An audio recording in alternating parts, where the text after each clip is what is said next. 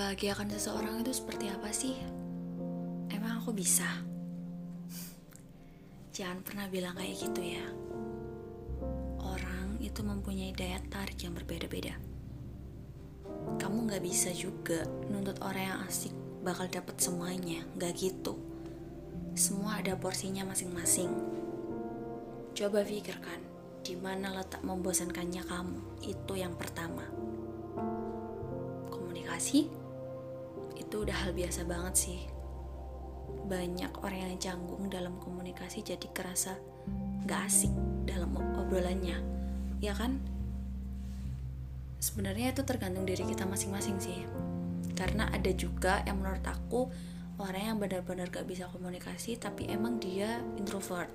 Ada juga orang yang bisa komunikasi tapi dia tuh malu-malu bicaranya. Kalau emang kamu mau merubah diri kamu coba belajar sedikit demi sedikit apa yang harus perlu dibuat pembicaraan.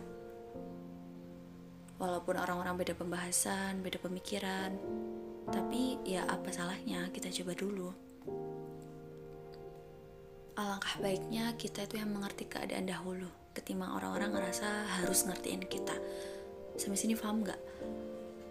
Alangkah baiknya kita itu baik dulu ke dunia baru dunia membalas perbuatan kita begitu.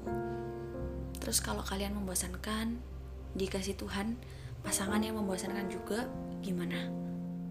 Kamu saling membosankan gitu saling introvert. Jadi suasana hubungan kalian itu nggak terbuka gitu. Itu hubungan yang kalian inginkan. Enggak kan? Mungkin sampai sini kalian bisa ngerti dan merasakan hubungan yang seperti kayak gitu, yang seperti itu.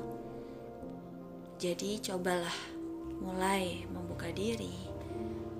Membuka diri gimana? Ya explore kehidupan, mengenal dunia. Kita itu bisa kok. Kita nggak membosankan.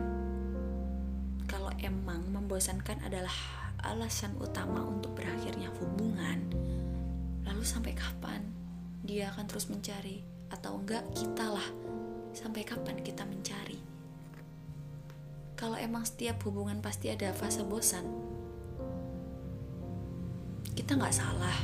Yang salah komunikasi dan cara kita mempergunakan komunikasi itu sendiri. Jadi ubah cara komunikasi kita ya.